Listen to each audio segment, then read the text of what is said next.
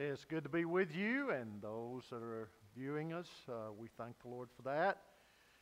I want you to turn to 1 Thessalonians chapter 5, verses 12 through 28. We uh, covered most of them last week. We'll be looking at verses 16 through 24 in this service. So, as we go to the Lord uh, and look at uh, the Word of God and ask Him to just open our eyes to truth, the truth that He has for us. And let's just pray that we will heed to that and that He will bless us because of it. Father, we just thank you for your word. And Lord, we're coming to you, realizing that if we're to understand it, if we're to uh, uh, gain anything from it, that it's got to be you opening up our eyes to the truth. And so we just pray that this will happen that what we hear will be your truth. Not opinions, not preferences, but your truth. And I pray that as you show us your truth, then uh, along with that, principles will come that the Holy Spirit will reveal to us our uh, needs and, and uh, directions that we need to go in. And I pray that we will adhere to it, that we will submit to it, and Lord, that we will depend upon you and your spirit to carry us through all of this. So thank you, God. Just uh, open up our truth, uh, our eyes to the truth, and may we uh, just be obedient to you in honoring and glorifying you with our obedience. In Jesus' name, amen. Okay, in 1 Thessalonians chapter 5, the uh, final chapter, we uh, read in verse 16, Rejoice always. Boy, that's hard to do, isn't it? Pray without ceasing. In everything give thanks, for this is God's will for you in Christ Jesus. Do not quench the Spirit. Do not despise prophetic utterances, but examine everything carefully. Hold fast to that which is good. Abstain from every form of evil. Now may the God of peace himself sanctify you entirely, and may your spirit and soul and body be preserved complete, without blame at the coming of our Lord Jesus Christ. Faithful is he who calls you, and he also will bring it to pass. Brethren, pray for us. Greet all the brethren with a holy kiss. I adjure you by the Lord to have the letter read to all the brethren. The grace of our Lord Jesus Christ be with you. We, uh, we looked at verses uh, 12 through 15 last week, and, and we looked at the attitude uh, towards leaders. And it's to be an attitude of appreciation. We should appreciate that. But it should be an attitude of appreciation towards one another in the church. But then we looked at also the attitude that recognizes that we are family.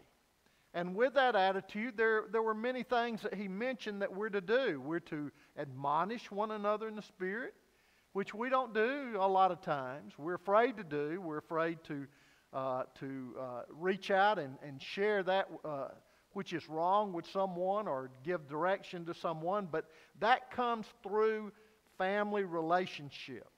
That comes through a, a relationship together that's close, where you feel uh, close enough to be able to confront them. Encouraging one another was another one. Helping the weak. You know, we're a hospital that, that uh, is supposed to be reaching out to those who are weak, who have problems, who have difficulties, who have sickness. Be patient with all men and uh, not to repay, not to be vengeful, not to repay evil with evil.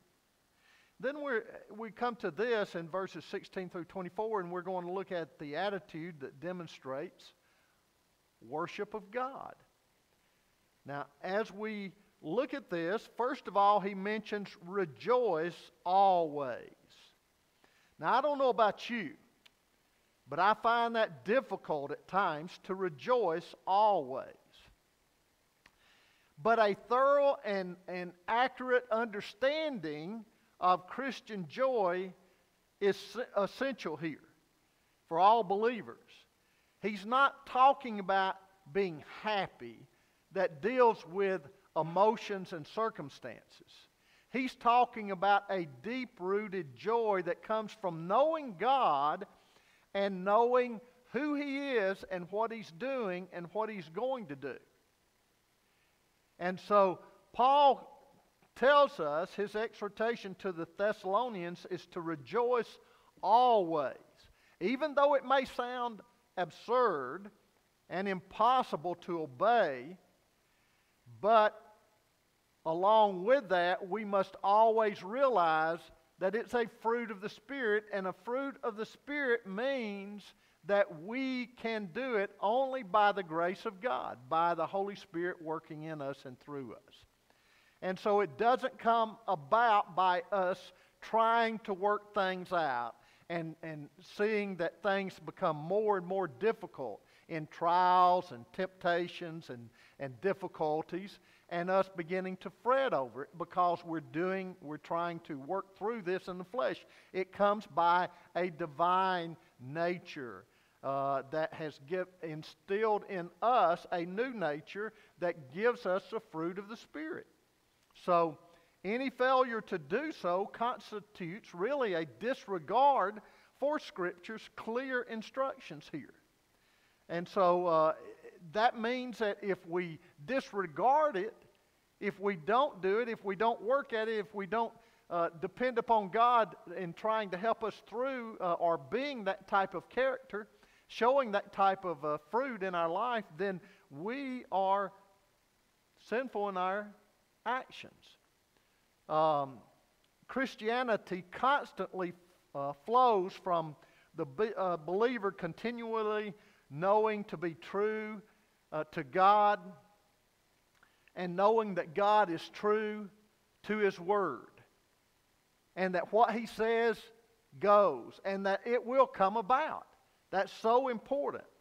Supernatural joy is from the Holy Spirit, not from us working up something or trying to uh, work it out through the flesh. You see this so often in services where people will, it seems like, try to work up something through the music, through uh, the preaching, whatever it might be, and try to work the individuals there up for the service. Now, if they're really going to experience a true secureness, the true ha- uh, joy that God has for them, it's got to come by way of the Holy Spirit. I believe that that's why uh, we are not experiencing God working in a mighty way a lot of times in our midst and in our churches today. It's because we have so often tried to work up something because we don't see it evident in our life that must come from a daily walk with God. Not just a Sunday episode, not just a Sunday stroll, but a daily walk with the Lord. Supernatural joy from the Holy Spirit only. Thus, Paul listed it as a spiritual fruit in Galatians 5:22. So the phrase translated rejoice always literally reads at all times. Be rejoicing. And emphasizes that truly joyful Christians will always have that deep seated uh, confidence in God's sovereign love and in His mighty power on behalf of His own and providential working, where it's not man trying to work it out, man manipulating it, it's God working all things according to His perfect will. And believing that, believing that God's going to work it out. And this is a difficult thing. It's difficult when you're in the midst of problems. It's difficult when you're in the midst of difficult people to have that. So, a proper perspective on biblical joy provides, you know, numerous uh, reasons for the believer to, to rejoice. And you've got to look at this. I mean, rejoicing, it always comes in appreciation, in appreciation of, of God's uh, righteous character. Knowing that and realizing that, the Lord is my strength and my shield, the, uh, the psalmist said. My heart trusts in him, and I am helped. Uh, therefore, my heart exults, and my song I will thank him. So, we should be thanking the Lord. Why? Knowing and realizing that He is sovereign. Knowing and realizing that He knows what's going on. He sees the overall plan. He sees the whole puzzle together. We don't. We just see little pieces. And so that frustrates us a lot of times. That even causes doubt and fear. That even brings about, uh, uh, you know, disrespect uh, and, and a lack of faith in the Lord.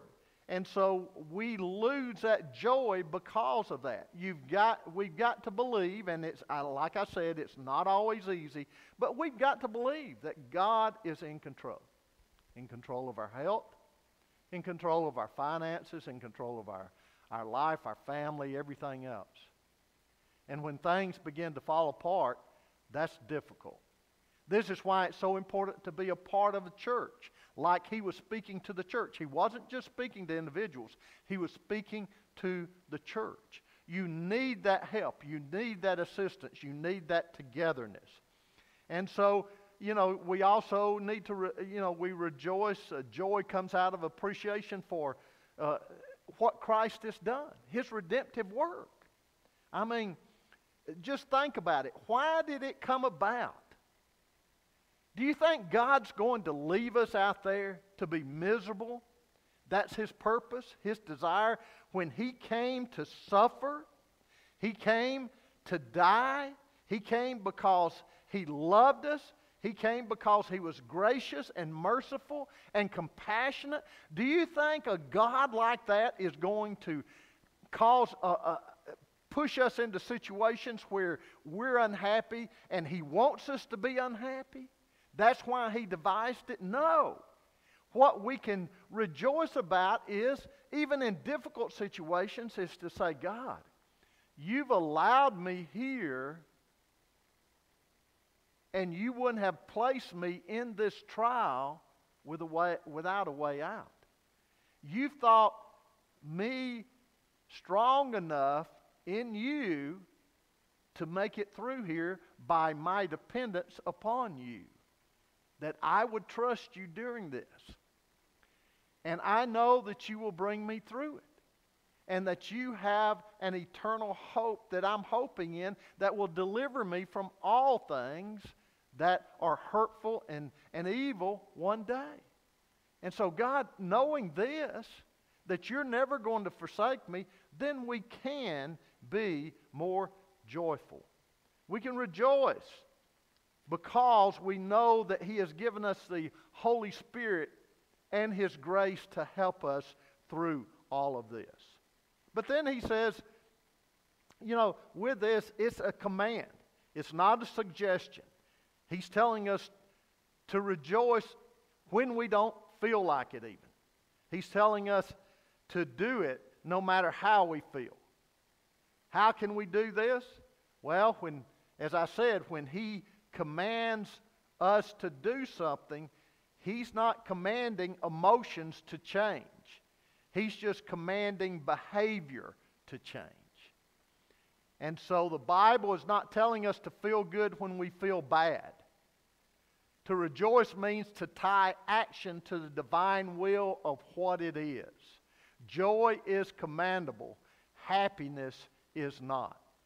Happiness is circumstantial. Rejoicing is linking what you are facing to what God says. When we have a bad day, what do we usually do? Well, if you're like me at times, you feel miserable. What does that do? Well, I like for my wife to feel miserable with me. What does that do? Well, if you got the children around, you like for them to feel miserable. And what does that do? Well, if you got a dog around, they like for the dog to feel miserable. And if the dog's feeling miserable, Watch out, postman. If he's let outside, the postman may feel miserable as he latches onto his leg. But you get the picture. But God says it doesn't have to be that way and it shouldn't be that way. He says, I want other people to see you being able to face situations knowing that I'm in control. For His Word says, we know that all things work together for good to those who love God and are called according to His purposes.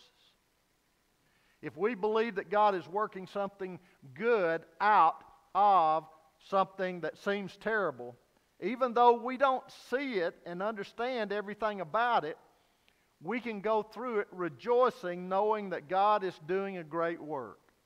We can trust in Him. But that takes faith. That takes us to the point where we've got to get to the place where we are trusting God the way we should. And that's difficult. But that is a walk of faith. It helps us become God focused instead of man focused. So we are to rejoice always. And then he says, pray without ceasing. Pray without ceasing is a divine mandate to all believers. Prayer is from the common word used in the, Old Te- the New Testament, excuse me, for prayer. And it encompasses, in other words, all the aspects of prayer, like submission, confession, petition, intercession, praise, thanksgiving. All of these are included in this general term. And so he says, pray without ceasing. That means constantly. So you're driving down the road and you say, okay, preacher, you told me to pray without cease. I mean, pray without ceasing. So what I'm going to do is I'm going to drop to my knees and close my eyes and, and mash on the gas with my knees and keep on going and hope that God protects me. No. Don't, te- don't say that I told you to do that. I tell you what, what it does mean is, is there is a constant awareness of God.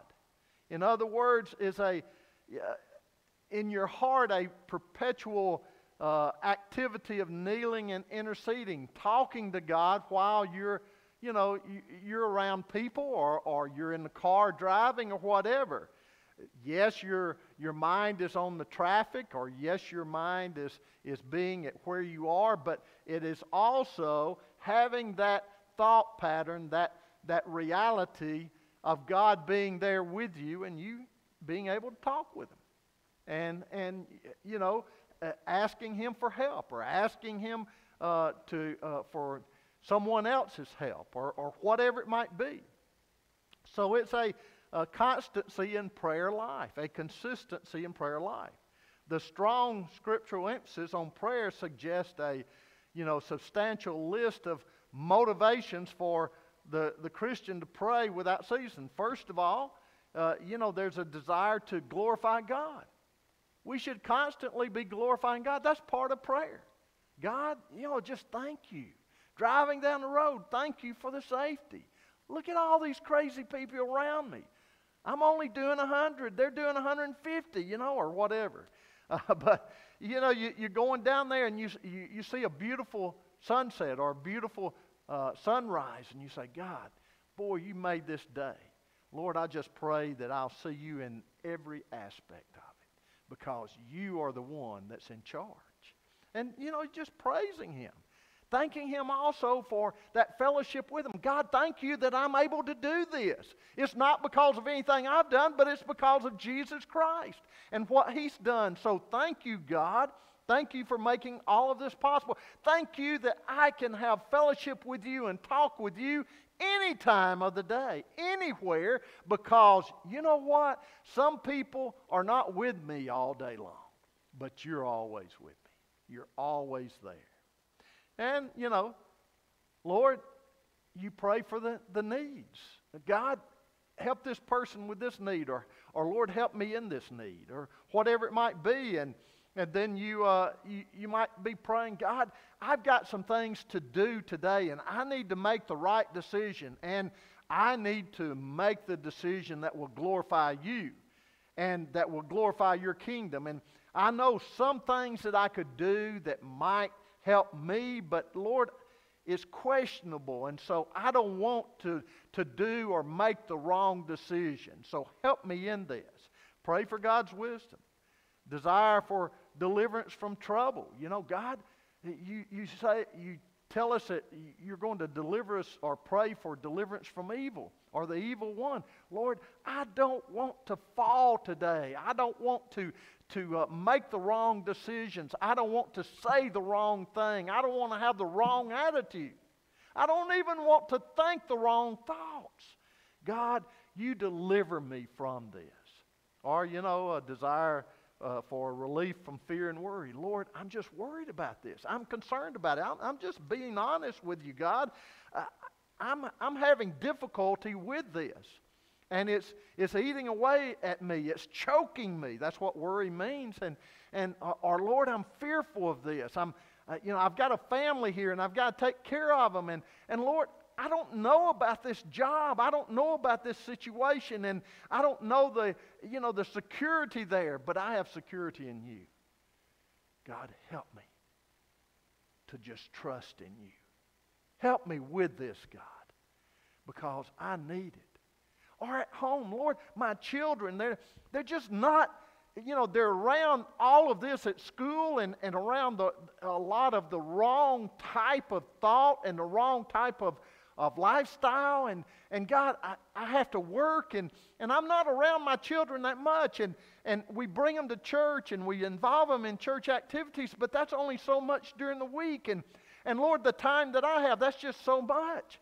Is uh, comparison in the hours and the time is a lot more with the other than with me. And so, God, I just pray that, that they will be God conscious that you will lead them, and Lord, that they'll allow you to lead them, and that they'll take the stand that, that they need to take.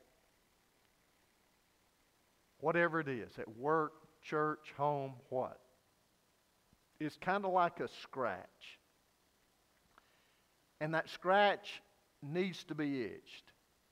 And that itching is, we could say, is taking us Godward and not manward. Bring God to bear in everything. Live the light of His presence. Make decisions with God in mind. This is an attitude that does not leave God out. And then look at uh, give thanks in everything in verse 18. In everything give thanks, for this is God's will for you in Christ. So, in everything give thanks. Being unthankful is the very essence of the unregenerate heart. So Paul says, be thankful. Be identified with God. Have an attitude of gratitude. So when God regenerates an individual, he produces a new heart that is led to obey the Lord. And so, in everything, give thanks. So, that directive statement allows a believer no excuses to be ungrateful. In everything he's saying, refers to all that occurs in life, no matter what struggles, testings we may, we may have, and that may occur in our life. Christians, they're to give thanks. And thankfulness, therefore, should be a part of the fabric of the regenerate life. So we should thank God at all times. Give thanks in everything. Now, the question is are we thankful as Christians? Think for a moment about this week that you have experienced.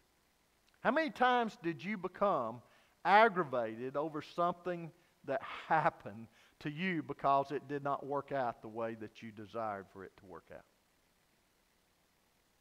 How many times? One, raise your hand. No, I'm not. I'm not going to have you raise your hand. How many times? I want to tell you, there's times in my life that it happens. I hate it, and I hate it when it does. or something that someone did that you did not like. And you felt like punching their lights out, in love, of course, but punching their. No. I mean, you, you feel like it. You get so aggravated with it. It's just the same old thing with them, same old pattern. You say, well, you want to shake them and wake them up and say, Don't you understand what you're doing? Don't you understand you've been doing this all your life? And they shake you and you say, Don't you understand what you've been doing? Or something that was said that you did not like. How many things went well during your week that you let slip by and did not thank God for? Oh man, that's where we slip, isn't it? Not only do we get angry, we can all experience that and know that, but boy, how many times have things slipped by that we didn't thank God for? It's like Debbie, and she's right. You know, when she tells me that, or asks me, Did you enjoy the meal? And I, like I told you the other day, yes, I ate it. She, she said, You know, it slips by, okay. It'd be nice if you said something that, that uh, let me know this. But she's right.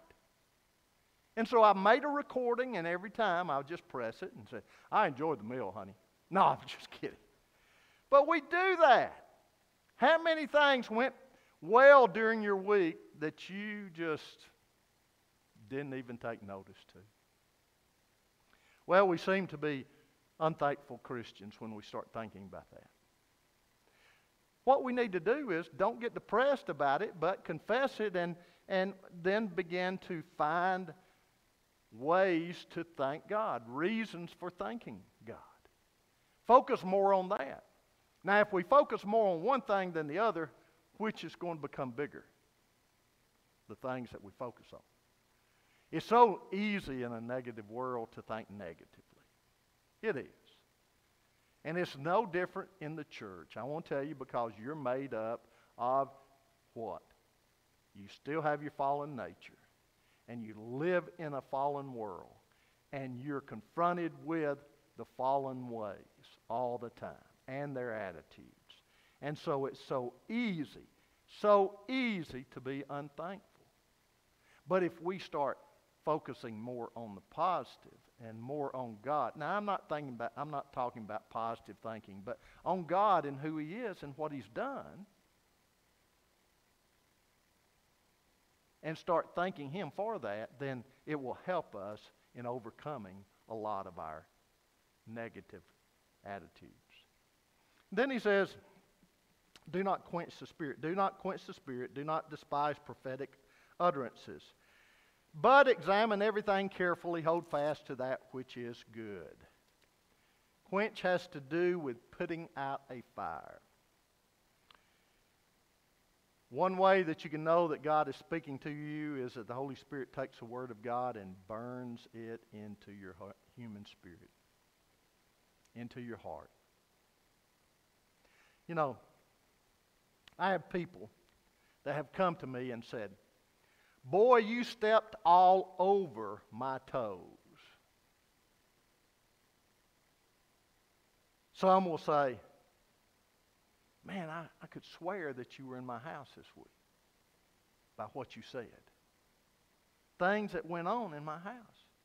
Or they might say, What you said today was just for me. It wasn't what I said as much as them listening to God and His Spirit and letting His Word speak to them. I can't do anything, just be a faithful vessel of God. I've had people get mad at me. Can you believe that? When I said, uh, you know, something and I shared it from the Word of God. Now, I'm not talking about my opinions or my preferences. I'm talking about God's Word. Just plainly preaching God's Word. And they get mad at me, and, and you know what? They're not really getting mad at me, are they? They're getting mad at God because that's what God's Word says. So God tells us not to despise prophetic utterances. Why? Because when you do, you quench the Spirit and you miss out on God's blessing. So he, he tells us that we are to be careful about that. Now, one we've got to remember the Holy Spirit's role in believer's life is a very important role, or it should be. By His sovereign power, God, through the Spirit, has regenerated us, right? If we're believers in Jesus Christ. He has made us new creatures in Christ. Now, that is something miraculous. I don't care what anybody says, it's miraculous. And God, through the Spirit, not only regenerates, uh, you know, sinners, but also there is a transformation that is taking place as we yield to the Spirit of God, His Word, and His grace. And that transformation, He frees us from habitual sinning or sins. He takes residence in our life and he, he is that light that turns on in our hearts and our souls as we approach things that we should not do or should not be saying or, or whatever. He takes up that permanent residence to do that, to lead us, to guide us, and also to empower us not to live the way that we used to live. He pours the love of God into our hearts. He gifts us for spiritual service. I can't do everything as powerful as one thing or two things that He's gifted me with. That's why He's made up the church. He didn't make the church up for us to sit and sour, did He? He made the church to function for Him as body of believers. It's easy to be an armchair quarterback, sitting back telling what's wrong with him or, or them or, or the quarterback or the running back or the lineman or whatever. But it's another thing to shut our mouths and get in there and use our spiritual gifts to do something for the glory of God. So, this is what he does. And we do it by the Spirit of God. The Spirit of God has gifted different preachers different ways. We don't all fall into the same mold. Praise God. They look at me, they don't want to fall in my mold. Mold. And I don't want to fall into theirs, a lot of them. So, what, what we do is we are to use the spiritual gifts that we have and surround our people in the church surround ourselves with those who have certain gifts that the Spirit of God can use. And I want to tell you if the body of Christ is working properly, you're going to see the power of God at work in that church. But it's not going to come from one person, nor two or three. It will come from the body of Christ working and operating in the Spirit of the Lord. That's it. So we see that, uh, you know, we have that and, and we're able to serve the Lord and, and have a concern and a love for others because uh, the Spirit of God pours out the love of God in our heart. And He gives us with certain gifts for service and He seals us for eternity and He sanctifies us. Unfortunately, though, as I said, if we're operating together and if we're functioning the way that we should as an organism, a living organism, not an organization, although there may be uh, uh, you know, operational structures within there that, that are, uh, help us carry out things, but in a living organism where all of us are involved, then we will see the mighty work of God carrying out his mission in that church. Too many churches think that they have to be a charismatic type church, and nothing wrong with charismatic, but charismatic type church where they live under some mystical understanding about the Holy Spirit that really quenches his sanctifying purposes. Like the word faith movement, expecting him to constantly perform supernatural works at the sovereign quest of the individual. We don't tell God what to do. We think that, oh, if, if we claim, name and claim, then we, we can demand God and tell God what to do. Show me in Scripture where that tells that. Tells us to do that. And so in turn we go about and what do we do to try and enforce that? We work up our salvation and our experience to make everybody think that, boy, we are really spirit led. And that's dangerous. The church's de emphasize of the Holy Spirit's working through the Word has led to, you know, a, pronounced lack of, of spiritual discernment.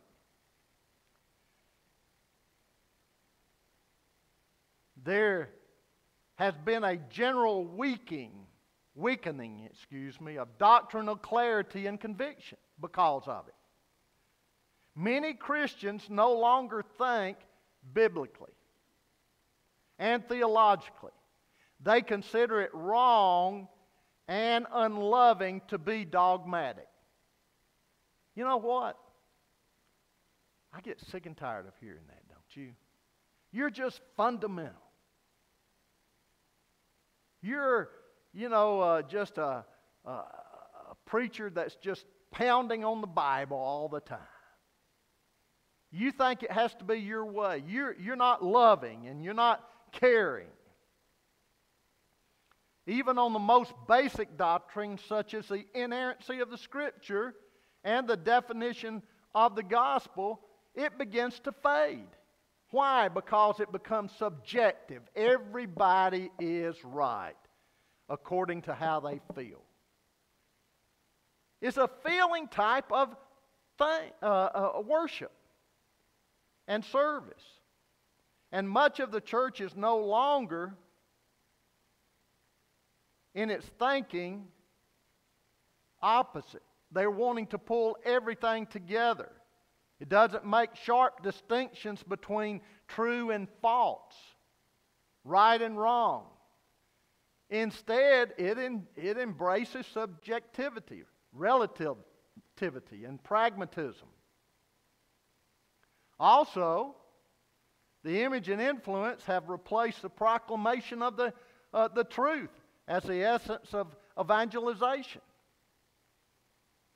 One preacher said the, the church is reluctant to risk offending unbelievers with a clear, convicting gospel message. And that's so true. Instead, it re- relies on marketing philosophy to present a seek, seeker friendly message that focuses on people felt needs. Boy, how we have become that. Fourth, the church has ceased valuing sound hermeneutics. By hermeneutics, I mean searching the scripture and finding it within its context, its original context, and making sure that you stay true to that and what it says. Many preachers no longer work diligently at the careful and accurate interpretation of the Word. They've substituted antidotes, psychology, and subjectivity for the objective exposition of the Scripture. and church has almost ceased exercising, because of that, church discipline, hasn't it? It no longer deals with wrong. Well, let's don't be judgmental. And I told you that we as a church also in that category. We have been. And I'm not talking about church discipline from the pulpit. I'm talking about dealing with individuals because you're close to them when you see them wandering away or you see that they are going the wrong in the wrong direction. And you care enough about them that you confront them. But that's difficult to do, and that calls for a relationship and a firmness in our belief. It's a progress or process of progressive sanctification by the Spirit that Paul warned the Thessalonians not to quench. Quench meaning extinguish, stifle, or retard. In other words, man, you're doing what is right, you're going for the Lord, don't let anything come in your way. So the Holy Spirit is very important. And there's many different reasons for it, and we don't have time to, to go through all of those, but we should realize that we should understand that. And it says, do not despise prophetic utterances. In other words, don't despise the Word of God and what it says. Because when you do quench the Spirit, you miss out on God's blessings for your life. We should not take everything that is said by a teacher, I'm not saying that, or a preacher that says, Thus says the Lord. We need to understand what the Word of God says because much of what is being said are preferences. If we're not careful, that's all they are. Are stories that they like to tell. We should examine carefully everything that's said and yield to that which is truth. Only truth. I don't want you doing anything that I tell you to do it unless you examine it and you find it through the Word of God. I don't want to mislead you. I'm responsible for you. As far as the teaching and the preaching and, and the leading, and I don't want to lead you the wrong way. Absolute truth so often is being replaced by relativity. It's not how well something is being presented or how good it sounds that counts always. What counts is, Thus says the Lord, and that's coming from the Word of God.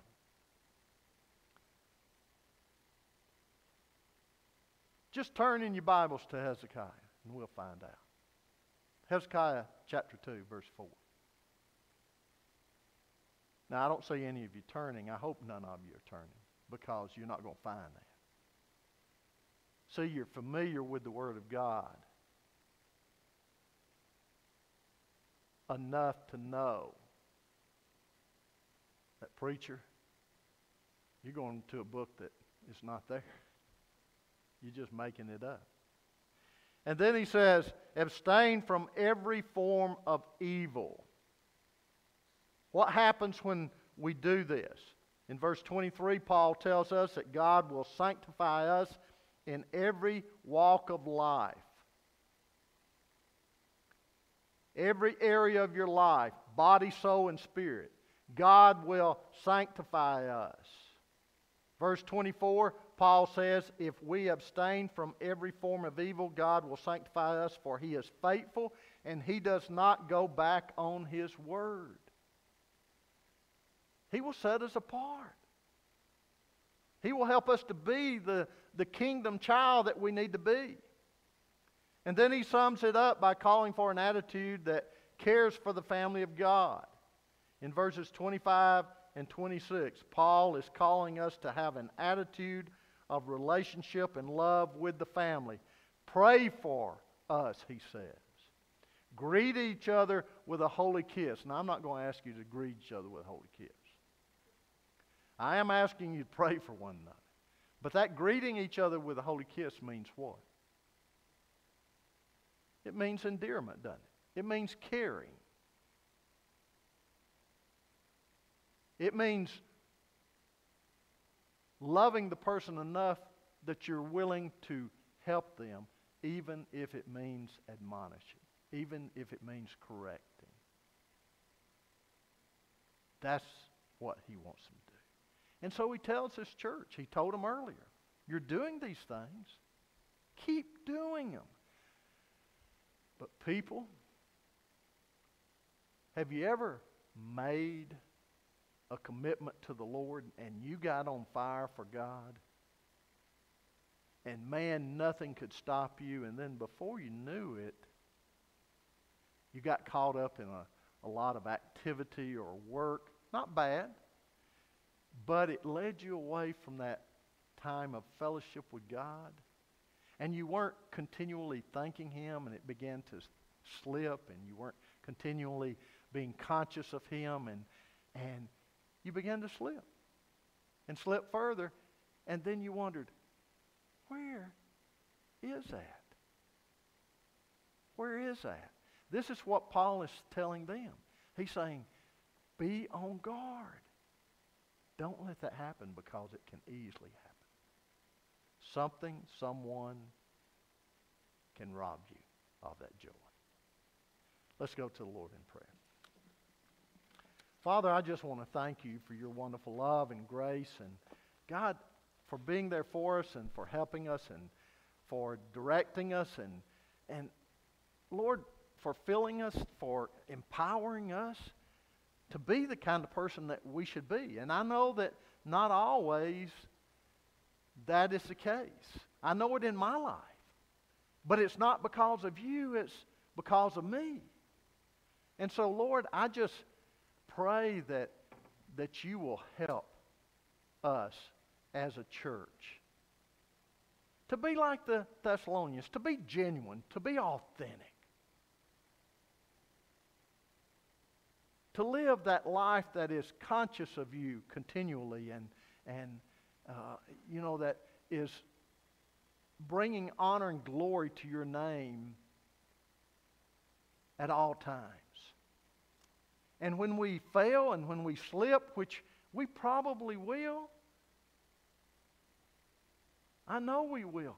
Lord, that we you help us to recognize that and us to get back up on our feet again and to humbly come before you for forgiveness and Lord for our sanctification to continue on the way that you would have it to, where it would bring honor and glory to your name. Help us to be that kind of church. Thank you for all that you mean to us. Lord, we're not perfect, We'll but we serve a perfect God, and, and God, we know that you can empower us to live certain ways. So help us to, to be that kind of authentic, genuine Christian at all times. In Jesus' name, amen. Let's stand. God's dealing with you in some way. If you need to come and kneel at the altar, whatever it might be, you come.